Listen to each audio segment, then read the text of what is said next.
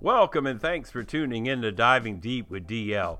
When you look at something, you have the capability to discern whether it's dead or alive. A fish that's lifeless floats aimlessly, carried here and there by the current, and being alive, it darts here and there, navigating clear of its predators. In humanity, the same concept of dead or alive exists, because one can still be physically alive, yet spiritually dead as a doornail and fully exposed to its predator. The proof? Colossians 2:13. When you were dead in your transgressions and uncircumcision of your flesh, he made you alive together with him, having forgiven us all our transgressions. Have you been made alive? You got your tanks. Let's dive in. This segment is titled Discipleship the Way of Life Dead or Alive? Let's just back right off the edge and plunge right into this truth of God in Colossians 2:13 which confirms when God made he completed, finished, fashioned or formulated you alive. You had to be dead.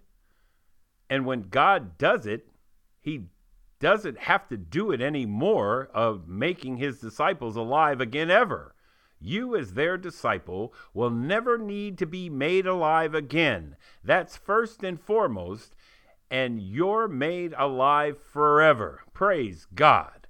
And you must have been dead, so the simple truth, you have dead or alive, NGA, and can be physically alive when you are born on this planet, yet are spiritually dead and when God made you spiritually alive, he made you alive by the work of God the Holy Spirit. Listen to this truth of God that God breathed through his disciple John in John 3, chapter 6, excuse me, John chapter 3, verse 6, which says, That which is born of the flesh is flesh, and that which is born of the Spirit is spirit. The plain old truth you have those who are born of Adam and are the flesh, and those who are born of the Spirit that are spirit. That's the plain old truth. For this reason, God testifies to He made, and the He would be with a capital H, and in made is fixing, making, or achieving something in you. Yes or no? Do you believe God's pure milk of the Word? Yes or no? NGA. You want to know how? Well, this is how you can be alive physically and yet dead spiritually. Listen to what God said through his disciple John in Revelation 3 1. To the angel of the church in Sardis, write He who has seven spirits of God and seven stars says this I know your deeds, that you have a name, that you are alive, but you are dead.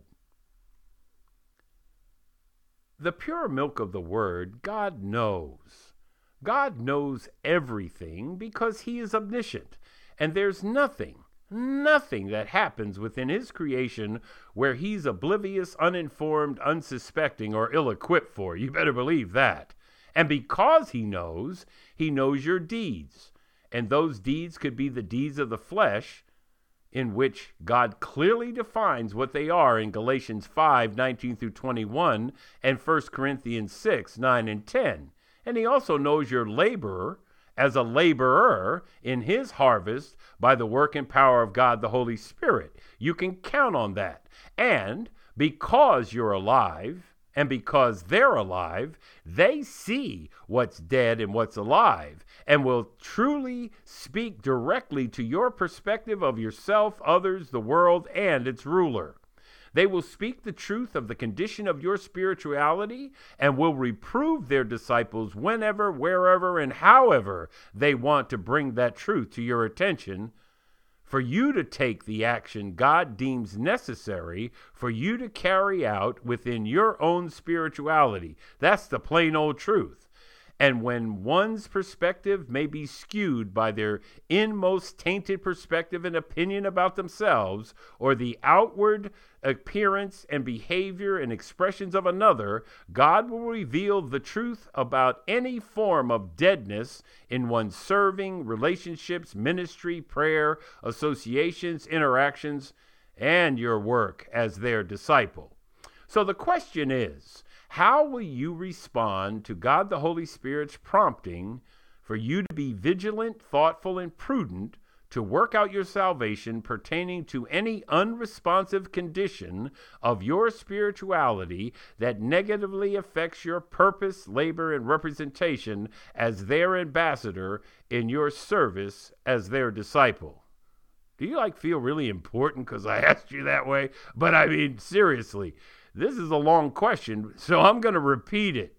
How will you respond to God the Holy Spirit's prompting to be vigilant, thoughtful, and prudent to work out your salvation pertaining to any unresponsive condition in your spirituality that negatively affects your purpose, labor, and representation as their ambassador in your service as their disciple. I had a wonderful opportunity to serve my daughter, who's a behavior analyst in her professional career, and it was truly a blessing and a rewarding experience for me because I was able to see her in her quote unquote work mode, and I was the recipient of her presentation for an upcoming training session she was going to deliver. One of the topics dealt with the theory called the dead man's test. At the time of the presentation, I have yet to receive inspiration from God the Holy Spirit as to the subject matter for this week's Godcast titled Dead or Alive. And I hope you've said one time or another in your spirit the proclamation of God is amazing. Well, He's amazing. This dead man's test brought a tremendous enlightenment to me because it pertains not only to one's behavior and in the field of behavior studies, Everything everyone does is behavior related, believe it or not. And that same principle applies with one's spirituality, believe that or not. The dead man's test is a method to establish if something a person does is behavior related or it isn't. There's NGA all over the place. And the question simply is this Can a dead man do it? If a dead man can do it, it's not a behavior. And if a dead man can't do it, then it is a behavior. It's as simple as that. So I asked, please provide me with an example, and her immediate response, which confirmed her preparation, knowledge, and experience, seemed quite easy for her, yet very profound for me. She said, Can a dead man sitting in a chair put his hands on a table like you have yours now? Well, my answer was no he immediately said, then it's a behavior. Because a dead man can be propped up in a chair and sit there just like you are, but unable to place their hands on the table, but you can. That's the proof. And echoing in my mind, that's the spiritual evidence of God the Holy Spirit's occupation. And there must be fruit regardless of what anyone proclaims. Man, did that get this noggin to think. She was addressing human behavior in the physical, and I'm meditating on behavior in the spiritual. And although we're exploring it from two totally different aspects of humanity, the physical and the spiritual, this theory fit together in my mind like a hand fits in a glove. I truly believe God the Holy Spirit works when wonder fills a person's heart and mind, just like it did for Saul of Tarsus. You may know him as the Apostle Paul, that God inspired his work of Romans, 1st and 2nd Corinthians, Philemon, Galatians, Philippians, 1st and 2nd Thessalonians, Ephesians, Colossians, 1st and 2nd Timothy, and Titus. But you must believe all that work was not done when he was dead. It was only done when God made him alive. You better believe that. Because when he was persecuting Jesus' disciples, he was standing at the scene where a disciple of Jesus named Stephen was stoned for preaching the gospel. And you can find Stephen's testimony in Acts chapter 7. Saul must have wondered that day how martyrs like Stephen could remain faithful, like Jesus, to God the Father, to proclaim the gospel message looking to God only versus staring and dreading death, which only affects the physical body, and it's temporary because Jesus defeated the grave and death. Praise God. And when that wonder entered Saul's heart and saturated his mind, the Holy Spirit went to work. You can believe that. And Saul not only found out the how, he found out the why when he had his meeting with God on the road to Damascus. You can find Saul's conversion story in the book of Acts, chapter 9. This is my prayer for those that God the Holy Spirit leads to this Godcast. That this Godcast causes you to wonder about this life of being God's workmanship, ambassador, carrier of the light, possessor of God's word and truths as their disciple. Or you, as a disciple of Jesus, desire to share this Godcast with someone you love and know they need God's supernatural heart and spirit transplant in order for them to be born again by the power and work of God the Holy Spirit, then please, please share it with them because this work of God can truly happen in their life. Do you believe God can and will do as He promised He will? I know uh, they will be eternally grateful that you did because they too will become God's workmanship and be born again by the power and work of God the Holy Spirit. Aren't you?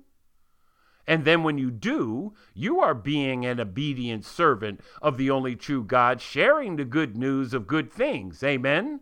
Remember Romans 10:15? Beautiful feet. And I know in today's culture it's beautiful techno feet. See, isn't God amazing? Because that's Colossians 1:16. All things have been created through him and for him. So what part of iPad, Galaxy, iPhone, Mac, PC, and all the rest of technology that everybody uses are not included in all things? Instantly, my mind was in full gear of cogitating as to how this aspect of life really confirms where one could actually be spiritually either dead or alive. And when that inspiration and wonder entered my heart and mind, God the Holy Spirit went to work, and this Godcast hit the page, and now you have it. The title of this Godcast was revealed Discipleship, the Way of Life dead or alive. That's the plain old truth. I truly believe God's word comes alive in his disciples and is the living example of Psalm 37 4. Delight yourself in the Lord, and he will give you the desires of your heart.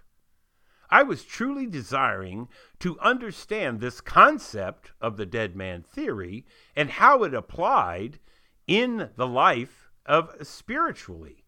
And I relish on the Holy Spirit's inspiration as I truly desire to do my disciple work heartily with the Great Commission service mission mindset by looking to God the Holy Spirit for inspiration for these Godcasts. And you must know, my pondering requires me to get a pen and paper. And I'm sitting at the keyboard, and God in His faithfulness brings forth their truth, and I pass it on to you. I pray these Godcasts are speaking the truth in love to you, and they're bringing forth teaching, reproof, correction, and training in righteousness as 2 Timothy 3:16 comes alive in me. And I pray as you grow and mature as a disciple of Jesus, God's living and active word comes alive in you, and you too experience being the workmanship of God the Father, God the Son, and God the Holy Spirit. Amen. And you must know, and although I've yet to personally hear from anyone, I do pray you will respond and confirm God's work in and through you, because your testimony will be a blessing in my life. Amen? I will ensure I put my email in these Godcasts for you from now on. I must testify, though, God is filling my cup. And it reminds me of a saying I've heard several years ago. I don't know who said it, but I do understand it now, and you may have heard it as well, and I pray you too can echo it. I'm drinking from the saucer because my cup has overflowed. Amen. Now, it does make total sense now what God says in Revelation 3 1 that you have a name, that you are alive, but you are dead. Now, let's just get directly to the point, and I pray this is the last time I'll ever need to remind you that God's living and active word applies all along the linear line of time, and it was not just for those people back there. Amen. Because the simple truth, you, that's Y O U, you can be physically alive, performing the quote unquote Christian or religious deeds, yet according to God's spiritual assessment, you are dead. God's articulating you could be a dead man, assuming you're alive, when in actuality, you're just a corpse propped up in a chair. Now, the plain old truth, God said that you have a name. And I've been cogitating on this, and I want you to join me in it. Here you go. Could that name be the name of Christian? Since the world associates Christian with Jesus, confirming what God says that you have a name and that Christian means Christ follower and creates a mentality and it creates an assumption perspective mindset that you are alive and associate yourself with the name. However, God makes it very clear it's a name that you have. Listen, a name you have, not a name that God, saying, not a name that I gave you. The difference is a disciple of Jesus, you find your identity in God, in Jesus, in Him and not by a name that gives you the illusion that you are alive. God doesn't say a name that makes you alive and you are dead. No. He says that you have a name, and this name is a name you have chosen to represent yourself. Because God has already established that the only one, and the one is with a capital O, that can make you alive. One is the creation of an illusion resulting in a fixed state of mind compared to the actual event of God's supernatural spiritual work that's real and has substance, sustenance, and evidence. That could explain why many, through their sincerest, valiant attempts to manufacture this disciple life, which only results in an incomplete and momentary changes in their behaviors, Yet the truth is, under the skin, they're only living by their own flesh and sinful nature, resulting in self deception. It would be the same as a leopard applying makeup to cover its spots, attempting to blend into the environment. And that would be the same as all you got to do is quote unquote Christian and religious deeds, and you know what they are, you know what you heard. And when you exhibit your Christianness performance, that will confirm with those in your midst that you must be a Christian or a very religious person. That is, until the sky expels its water and the makeup runs and the spots are exposed for all to see what was covered up by the makeup. The simple truth this way of living reveals unison of the spirit of the man and their flesh as a opposition and conviction because the flesh and the spirit and a continuation of God's work to conform you into the image of Jesus as Romans 8:29 testifies to God's will and plan for the lives of their disciples. God's truth in Romans 8:29 only happens when you are born of the spirit and it's God who is at work in you to will and to work for his good pleasure as I quote Philippians 2:13 and it testifies that it's God who is at work you must believe this truth and This disciple life requires a heart and spirit transplant, and all of Jesus' disciples are filled, led, walks, and lives and sent by God the Holy Spirit through his occupation, power, teaching, promptings, and work. Because without God's presence in you, those valiant efforts will produce the same results. And that does make me wonder are those that live by the name, are they the ones that God is referencing in Matthew 7 when Jesus says, Not everyone? And for the reason of association and living was only for the name, and in reality, from God's vantage point, you are dead because you are living for the name? thus never experiencing the richness, true joy, wonderful life, complete freedom, God's righteousness, and the fulfillment that comes in and through and by your calling as a disciple to work out your salvation? The plain old truth to be one of Jesus' disciples, there must be there must be an eternal evidence of God the Holy Spirit's occupation, His presence, His power, His work, His teaching, and His fruit and you're living, you're living for the persons. And that would be with a capital P, the person of God the Father, God the Son, and God the Holy Spirit as you live your life in total submission to God's sovereignty, obedience to God's word and commands by being the ambassador of their love, their work, their commands, their words, and their lives. Please understand, God is using his NGA there must be eternal evidence of their love, their joy, their peace, their patience, their kindness, their goodness, their faithfulness, their gentleness, their mercy, their grace, and their forgiveness. And God empowers you as you develop the ability to live a life of self control over your flesh and your sinful nature as you walk the way Jesus did in this dark and wicked world. And as a result of God's work, you possess a Great Commission service mission mindset in which the fruit of the Spirit you go and make disciples as you imitate God's work in you as a disciple. Because the plain old truth, the name is just a name.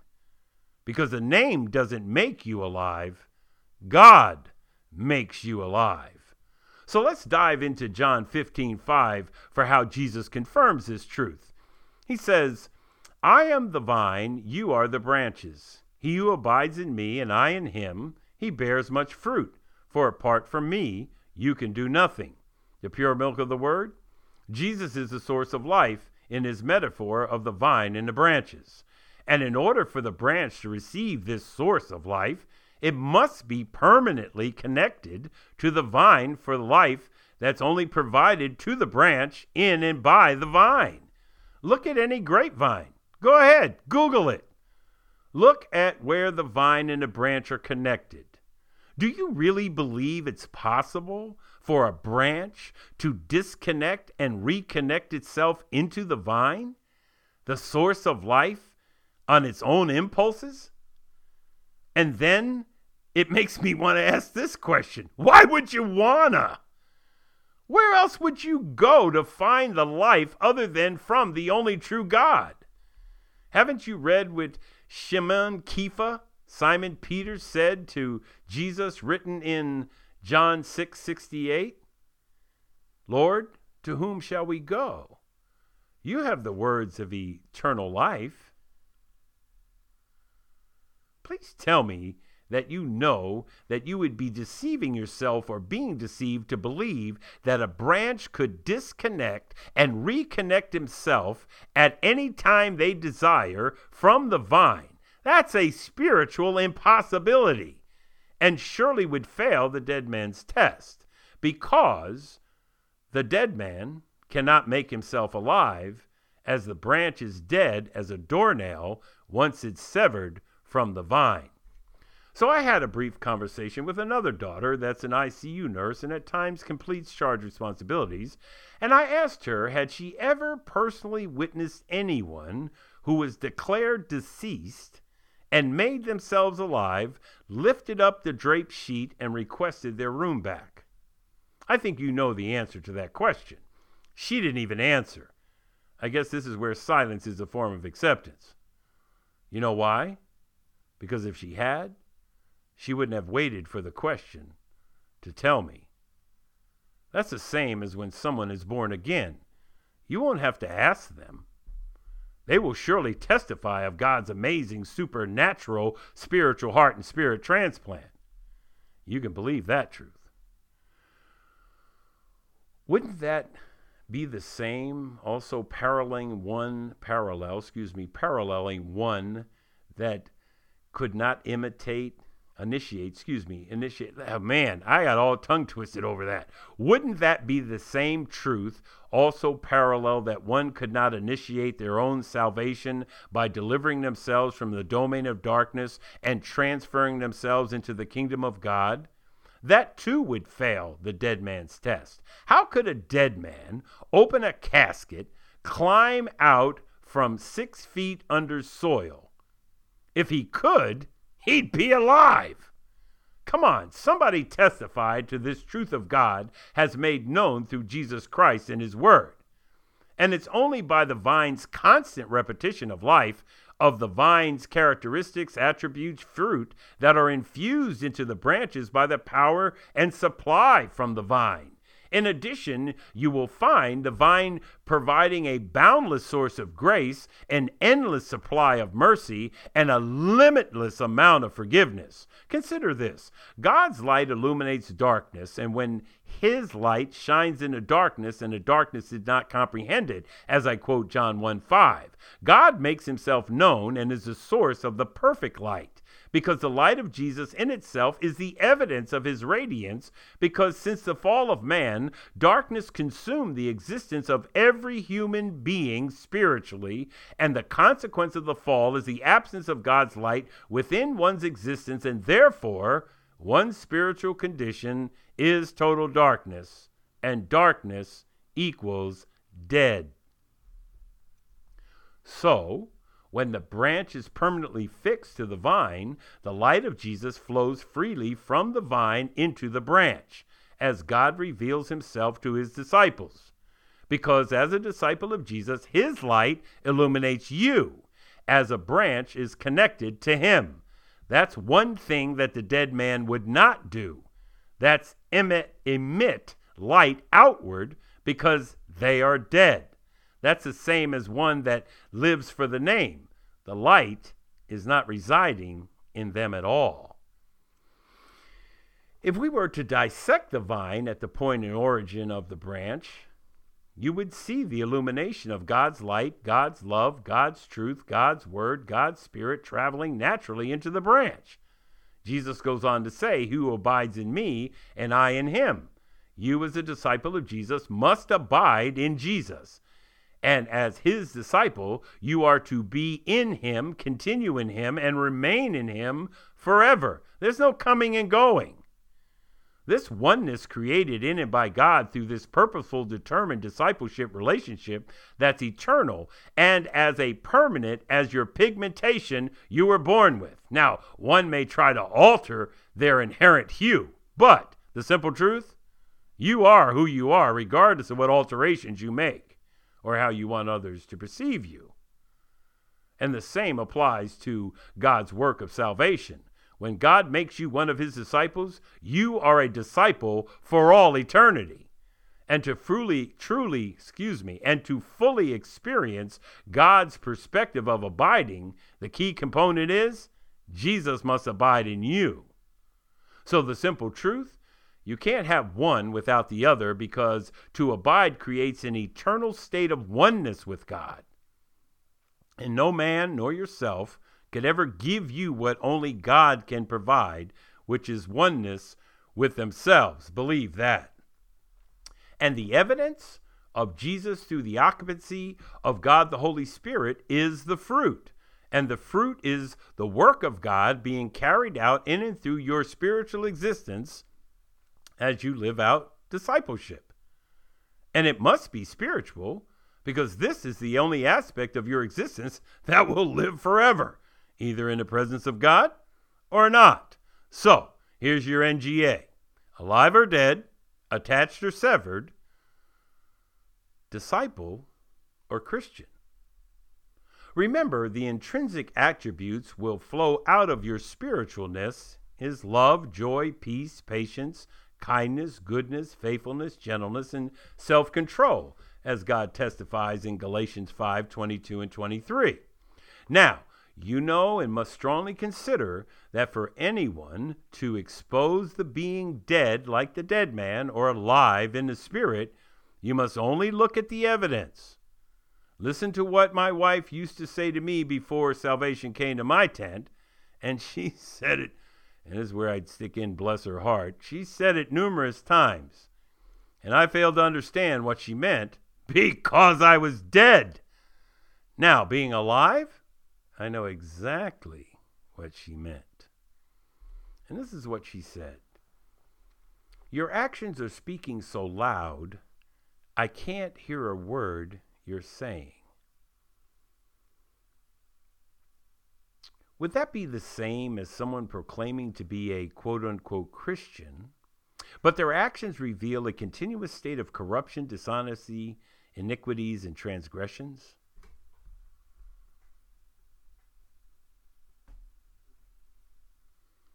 You saying that to anyone? Or is anyone saying that to you? And it may not be verbatim, but you know what they're saying now. That is, if you're listening and alive. Because the evidence is the proof. That's the thoughts that occupy the mind that create an action in your eyes, hands, and feet. Words that proceed from your mouth, from the mind that began in the heart, and deeds for and about yourself, your needs, your wants, your desires, your need for acknowledgement, your need for recognition, your need to be a part. The dead man's test will result in sinful actions opposed to God, His words, His truths, His commands, and His fruit. Where the dead man's actions of disgust and animosity and hatred compared to being alive in the love of God, the dead man will exhibit misery and despair, where being alive being filled with true joy.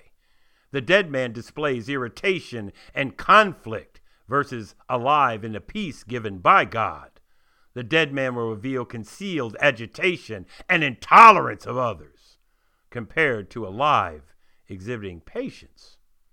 The dead man will demonstrate cruelty and mean spiritedness opposed to alive with acts of kindness. Conduct revealing aggression and wickedness compared to alive displaying goodness. And the episodes of infidelity and deceitfulness instead of alive in genuine faithfulness. When you observe spiritual behaviors, they will either line up with the dead man or be alive by God the Holy Spirit's work, NGA. The plain old truth, only disciples of Jesus are God's workmanship, and Ephesians 2:10 proves this truth. For we are his workmanship, created in Christ Jesus for good works, which God prepared beforehand so that we would walk in them. And being God's workmanship, you, as their disciple, are being fashioned by God. I know there are many that would say, Oh, well, I'm alive. Do I look dead to you? Because if I were dead, I couldn't move like this, could I? You couldn't have a conversation with me if I were dead, could you? And I would say, well, that would depend on the context of the conversation. Because if the conversation is about the cross, the dead men would scream, foolishness. But listen to what God said in 1 Corinthians 1:18. For the word of the cross is foolishness to those who are perishing, but to us who are being saved, it is the power of God. What else do I need to say? The dead man lives in foolishness, and the disciple of Jesus that's alive, they're alive by the power of God. There is only one time, one place, one thing that a disciple of Jesus uses the dead man, and that is here because God makes it very clear. As a disciple of Jesus, you must consider yourselves to be dead to sin but alive to God in Christ Jesus, as Romans 6:11 testifies. The simple truth, something is either dead or alive, and it pertains to the physical and the spiritual. And if you are going to allow sin, disobedience to God, unfaithfulness, rebellious, then that's supposed to be dead. And to be alive, then you're alive because the fruits of the Spirit, fruit, no S, fruit of the Spirit, is alive in you. If someone, anyone, whether they're known or unknown to you, they're visible or they're off at a distance and were asked about you, what's the evidence you see? What do you suppose the answer would be when they were asked that question about you? Are they dead or alive? Could you handle the truth of the answer, especially if Jesus is the anyone asking that question to everyone you encounter? As we head back up, take this with you. Just look at the pure milk of the Word. That would be the simplest way to live out God's words, God's ways, God's truths, God's commands, and God's promises. There's a question that has been echoing for centuries, and it is this What did God actually say? And you've heard as a child, What did Dad say? You heard it at work. What did the boss or the company say? So, not with what you think they said, but what did they actually say? And the same applies to God and His Word. What did God say? What did God command? It's not what you think God said or what you think God means, but simply, what did He say? Will you adapt the dead man's test for yourself? So when you see the evidence of his existence, crucify him and bury him deeper this time. But when you see the evidence of God the Holy Spirit's occupation, then praise God for the rest with the rest of his disciples. Amen. Based on what you've heard God say today, do you think there is a difference between one who claims to be a Christian and one that God made into his disciple? I pray you begin to look at your life as a disciple of Jesus and know it's more, a heck of a lot more, than just a name you attach yourself to. Because Jesus set the standard as to the way of life to live every today. God breathes the breath of life into your lungs. Amen. Let me pray for you. Abba, I love you and thank you for today. This is the day the Lord has made. Let us rejoice and be glad in it. Abba, what a sobering truth you brought forth today through your lives, work, word, and will. I lift up all who are listening today in prayer of gratitude for your work in and through humanity. Thank you for the wonder of salvation which causes the spiritually dead to come to life when you make them alive. Reveal today if anyone is living only for the name, and if they are, lead them to yourself. Your word says no one comes to Jesus unless the Father draws them near. Then I ask and pray that you draw them to Jesus today. We know life change takes your work of salvation to conform all your disciples into the image of Jesus. We welcome the work of your Spirit to bring forth that fruit in us today. Abba, bring forth the truth of your love, grace, and mercy. And where repentance is needed, I pray and ask that you would hear the cry of those who now desire to live this life you've ordained to be carried out in their lives. Whomever it is, whomever it is wishes to send this Godcast to those they love, who have yet to hear or even know it exists. I ask that you open the way, remove the barriers, and open their hearts to receive the words spoken today on this Godcast. Excuse me. Reveal to them the evidence of your work and confirm what they believe is real as your disciple. Thank you for listening. Thank you for responding. Thank you for empowering me and giving us this wonderful opportunity to proclaim the good news of good things. I ask for your blessing and provision for this ministry that you've ordained so your word will continue to reach those who desire to hear the truth of who you are and how much you truly love them as they love you above all things. I pray and ask in Jesus' name. Amen. Well, thanks for tuning in to Diving Deep with DL. The Lord's loving kindness indeed never cease, for his compassions never fail. They're new every morning. Great is your faithfulness. Have a great day of worship and keep walking the way.